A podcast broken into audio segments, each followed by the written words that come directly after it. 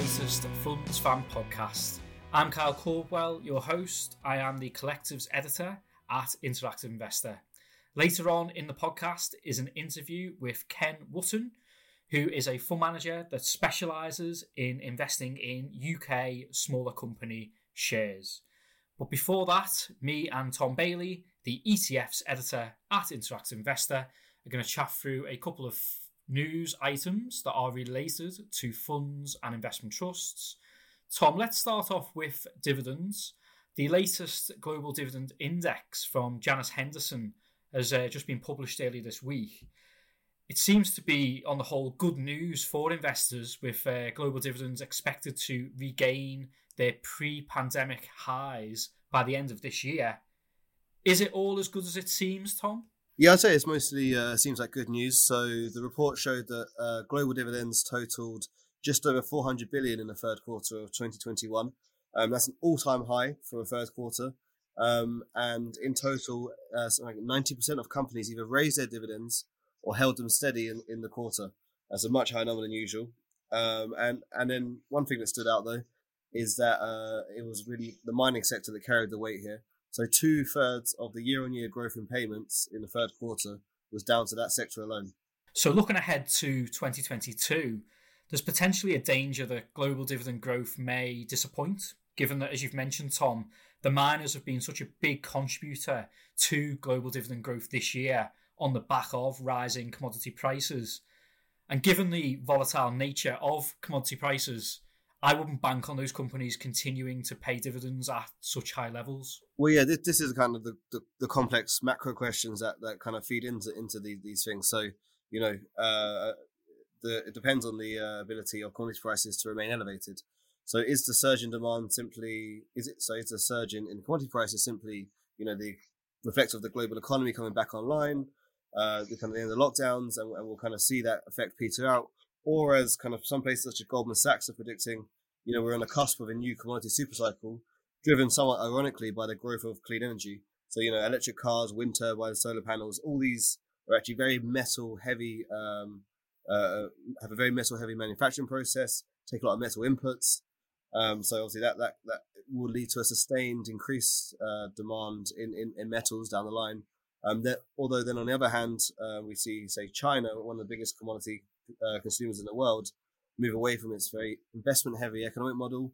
And that's seen by some as a threat to commodity prices there. So, you know, these are very hard questions to predict. Um, so you're right, there, there, there is that risk out there for, for income investors that the, the big payers uh, are becoming commodity commodity producers, but at the same time, how, how long can that last? But a big positive is that uh, global dividend cover is expected next year to reach its highest level since 2013.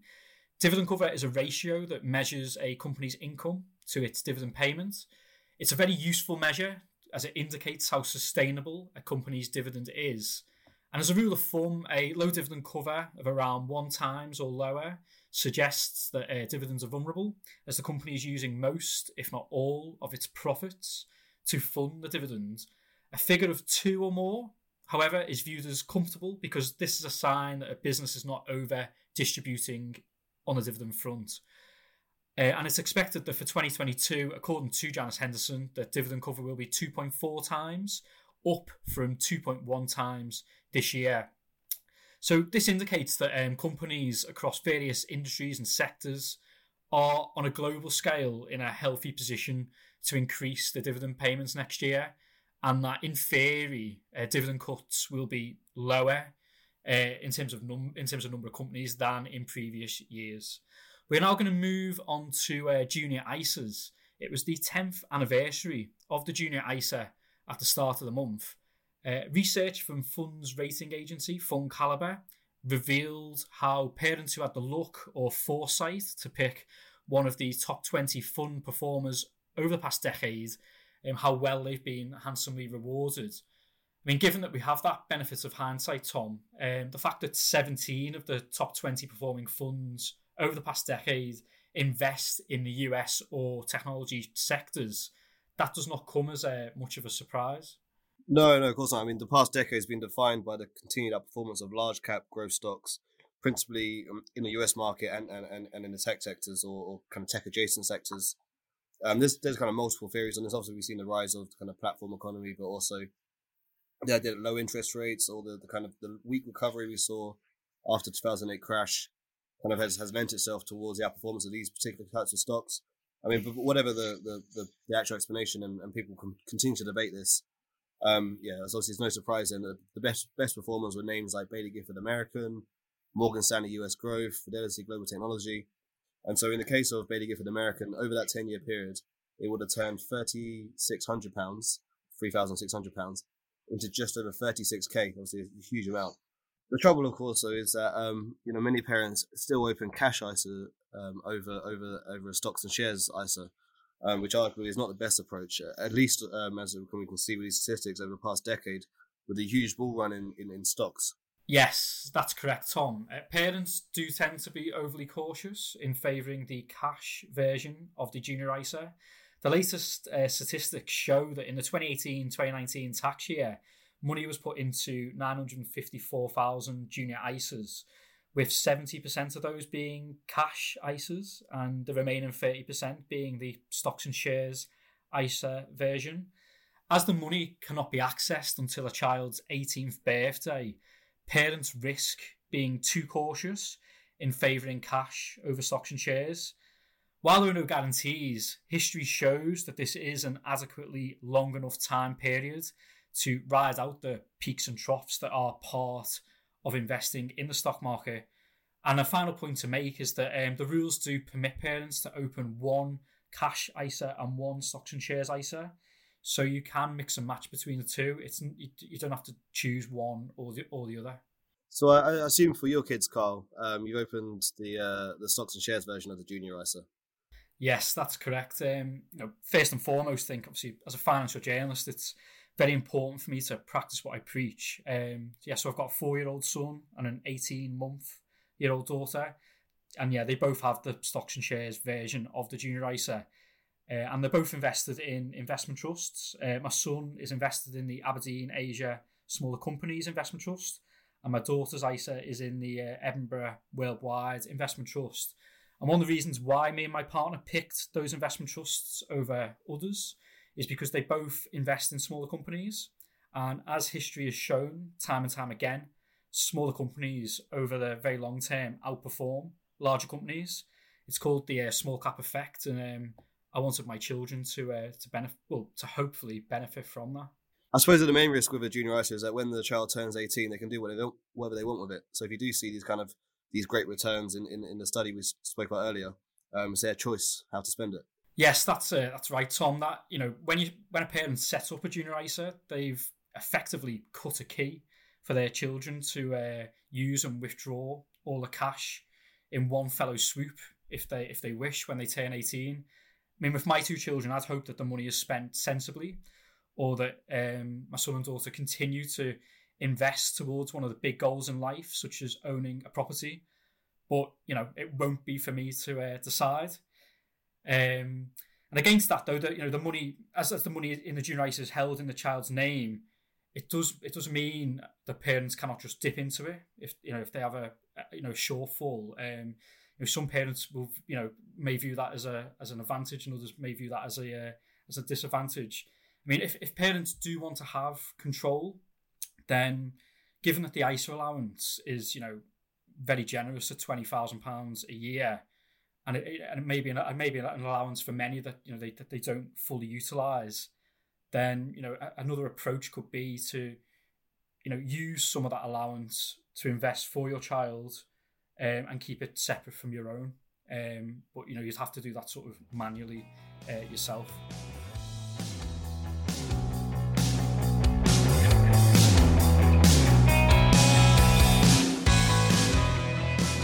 For our fund manager interview, I'm joined by Ken Wotton, who is a smaller company fund manager at Gresham House. Ken runs three UK smaller company open ended funds. He also runs the Baronsmead VCTs and also manages the Strategic Equity Capital Investment Trust. So, Ken, could you firstly run through your investment philosophy? What sorts of qualities do you look for in a company? And also, what do you not like to see that would put you off from investing? Yeah, firstly, in, in terms of our investment philosophy, um, we we describe our our process as taking a private equity approach to public markets, and, and what we mean by that is um, we're trying to help to build better businesses. So we're we're actively engaged investors. We um, we're, we're, trying to find high quality companies, and you know, that that that's partly about financial metrics. So we're looking for businesses that have sort of attractive margins, that have uh, you know, high return on capital, that are profitable, that generate cash, um, that are growing, attractive growth rates, um, and but also not just the financial metrics. It's also about the the I guess the business, the fundamental quality. So high quality management teams, good alignment of interest uh, with us as shareholders, uh, attractive market opportunities, and you know building conviction that the companies have you know, a sustainable competitive advantage in what they're doing, some, something different, whether that's intellectual property or you know, a strong customer base, recur, you know, contracted recurring revenue. Um, you know, depends on the company and the sector. So we, we, we like high quality companies. We're, we're long term investors. We like to engage actively with the management teams, and where relevant and where possible, we want to uh, make introductions to our network and, and contribute to, to uh, sort of introducing people who can help them to, to uh, pursue their strategy. So that's our philosophy um, and the types of company we look for. So we, we, we try to avoid businesses that are loss making, businesses that don't generate cash, businesses that are too highly leveraged, um, and also we, we avoid certain sectors and certain uh, sort of end market characteristics. So we don't invest in sectors like oil and gas, mining, um, you know, parts of real estate, uh, because they are sectors that are affected by big external factors that are outside the control of the management team, and also that areas, you know, things like the oil price, which I don't feel I'm particularly well qualified to, to try and call. Um, and then we also avoid heavily loss making businesses, early stage technology, binary um, sort of drug development that, that, where the investment case is reliant on drug being approved or not. So th- those kind of more volatile, more binary type investment situations where you might get a great upside if, if it goes well, but the downside risk is very high as well. So we're trying to deliver uh, good quality returns, but also consistency. And so we try to screen out some of those areas of the market which are, more volatile. So it's very much a bottom up stock picking style rather than um, taking into account um, macroeconomic factors.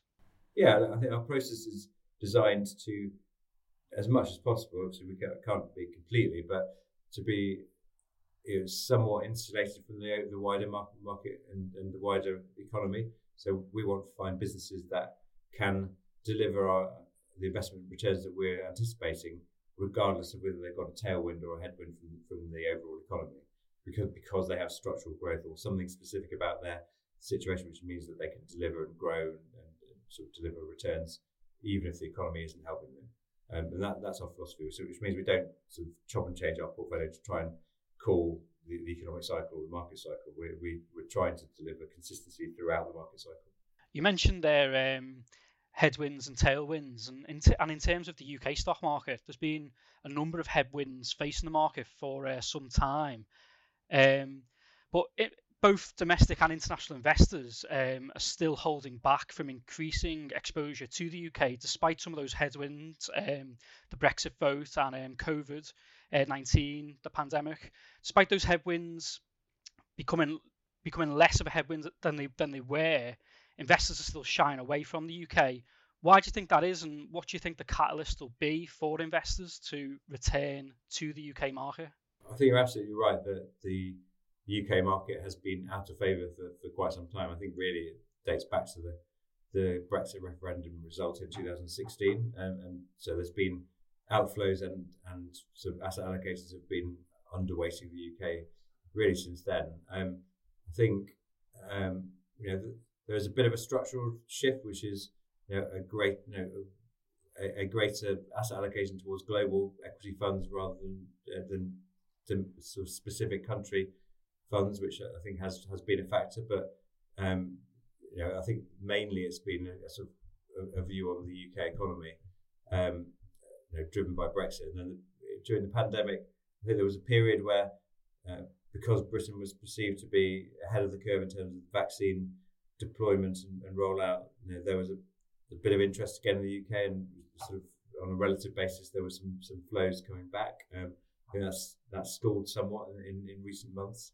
Um, look, I think the, the, the catalyst will be you know, evidence of you know, good recovery and uh, economic recovery in the UK, and um, and evidence that the, the UK can deliver sort of sensible economic growth. Um, but but again, as I said before, we we as investors are trying to look through that, not not try and make a major call on whether the UK economy is going to be in, in favour or not in favour, or, or, or, grow faster or, or not in other markets.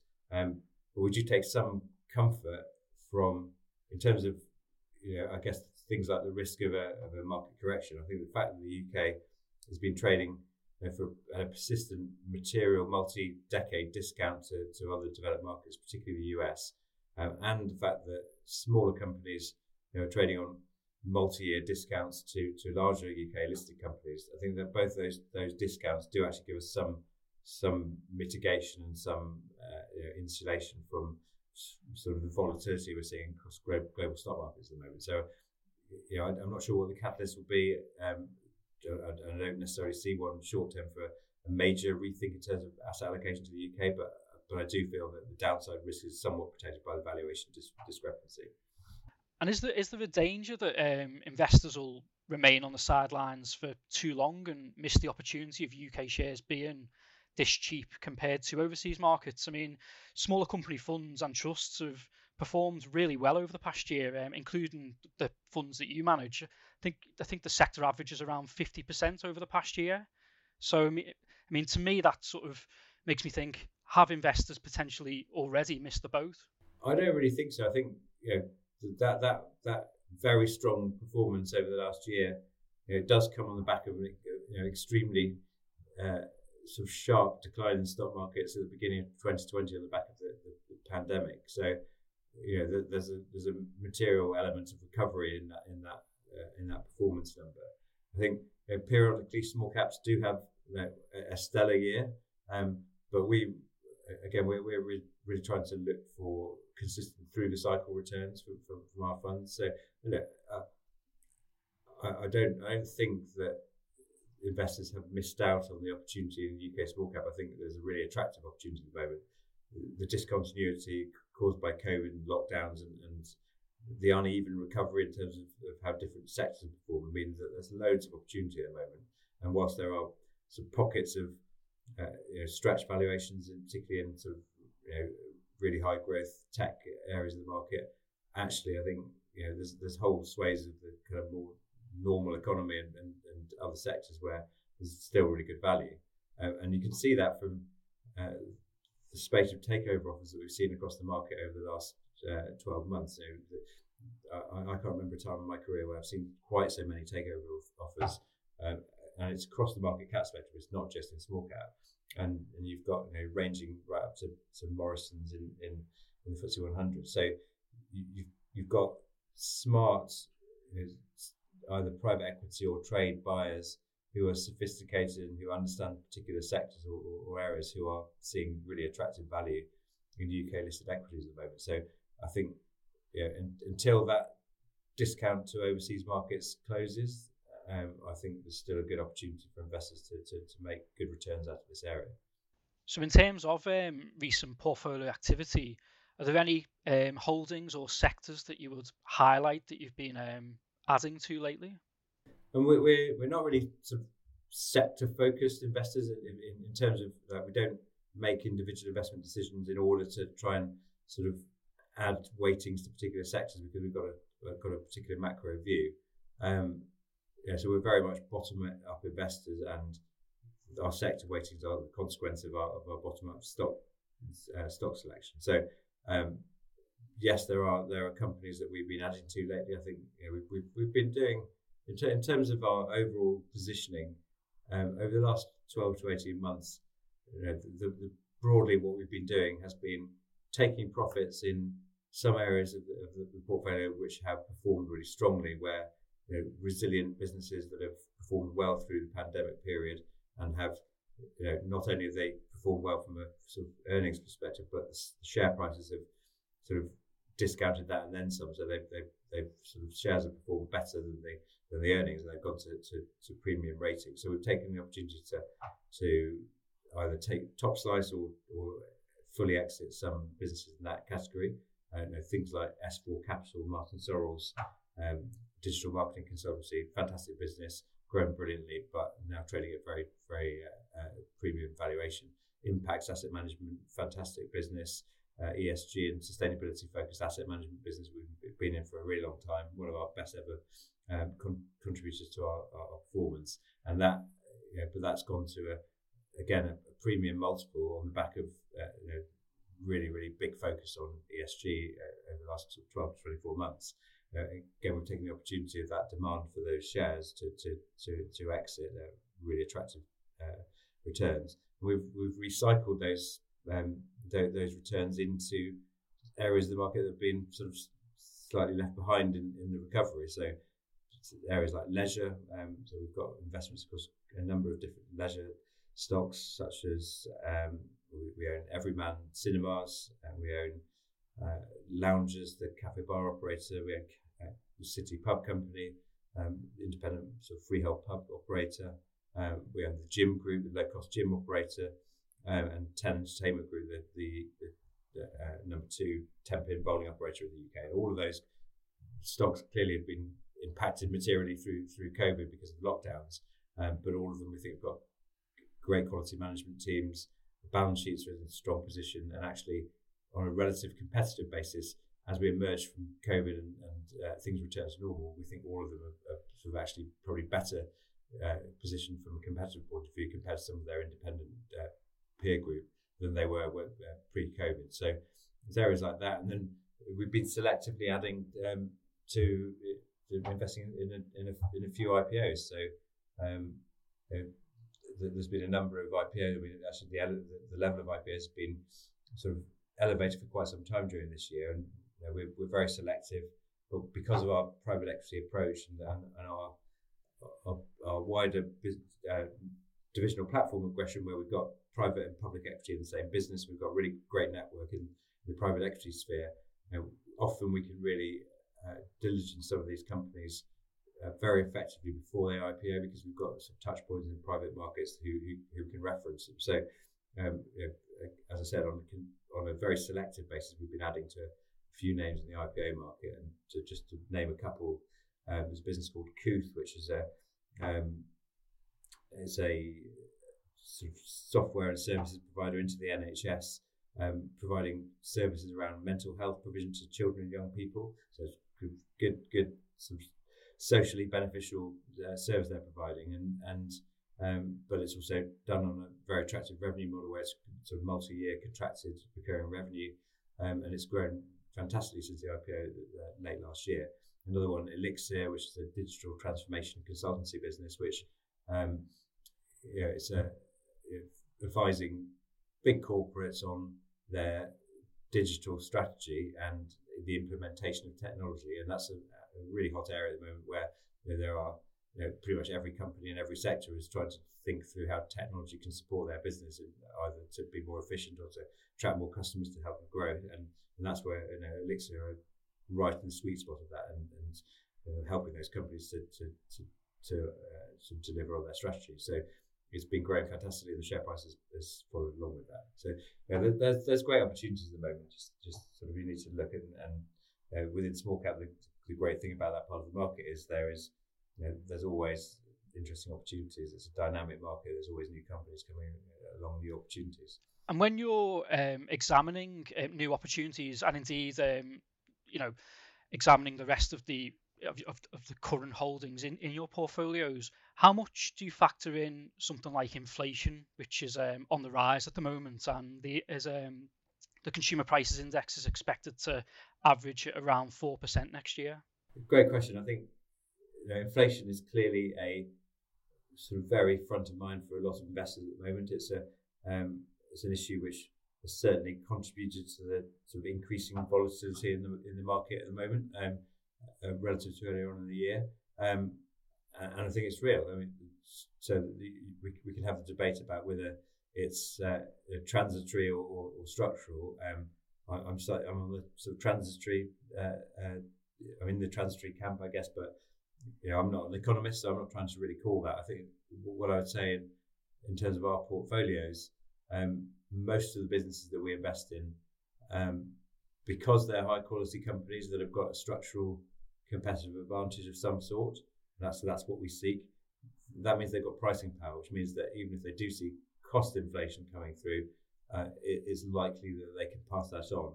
And also, you know, we, we like growing businesses. Typically, our companies have low levels of debt and uh, they have you know potential for positive operational gearing as they grow their their revenue. So, uh, you know, they have they have scope within their margin structure to, uh, I guess, absorb inflationary cost pressures um, you know, because their margins are expanding as they grow. So, you know, I, I'm I'm not you know blind to the risks around inflation, and there are you know, there, there are some of our companies which which are more exposed, but the majority of our companies are relatively well positioned to, to, to deal with inflation. Um, and yeah, that, that's that's down to the types of businesses that we like to, like to invest in. And finally, a question that we ask all our fund manager guests: Do you have skin in the game? Um, I know you manage a number of funds. Um, do you invest in all of them? Absolutely, yes. I mean, it's not an it's not a mandatory requirement of working here that we have to invest in all of our funds, but personally, I do invest in all the funds that I manage because, uh, firstly, I absolutely believe in what we're doing, and I, I have high conviction in, in, in the portfolios we manage, and you know, I'd, I'd, rather put my, my own money behind the, the, the investment portfolios that I have high conviction in, and the highest conviction I have is in the ones that I manage myself. So I absolutely have have you know, material personal investments in all of the funds that I manage, um, and I think it also sort of avoids any conflict of interest. So we, I'm not investing in individual stocks that you know, could also be going to the fund, or uh, you know, because that that just creates too much complexity. I think if we're going to have exposure to attractive small cap investments that I think are going to go up, then then I'll do that through our funds. Ken, thank you very much for your time today. Okay, thank you. That's it for this week. Uh, please do uh, check out uh, ii.co.uk for the latest fund spotlight. There's also lots more fund, investment trust, and ETF content on the website. I hope that you've enjoyed the podcast. Please do spread the word, like, and subscribe. We'll be back in early December.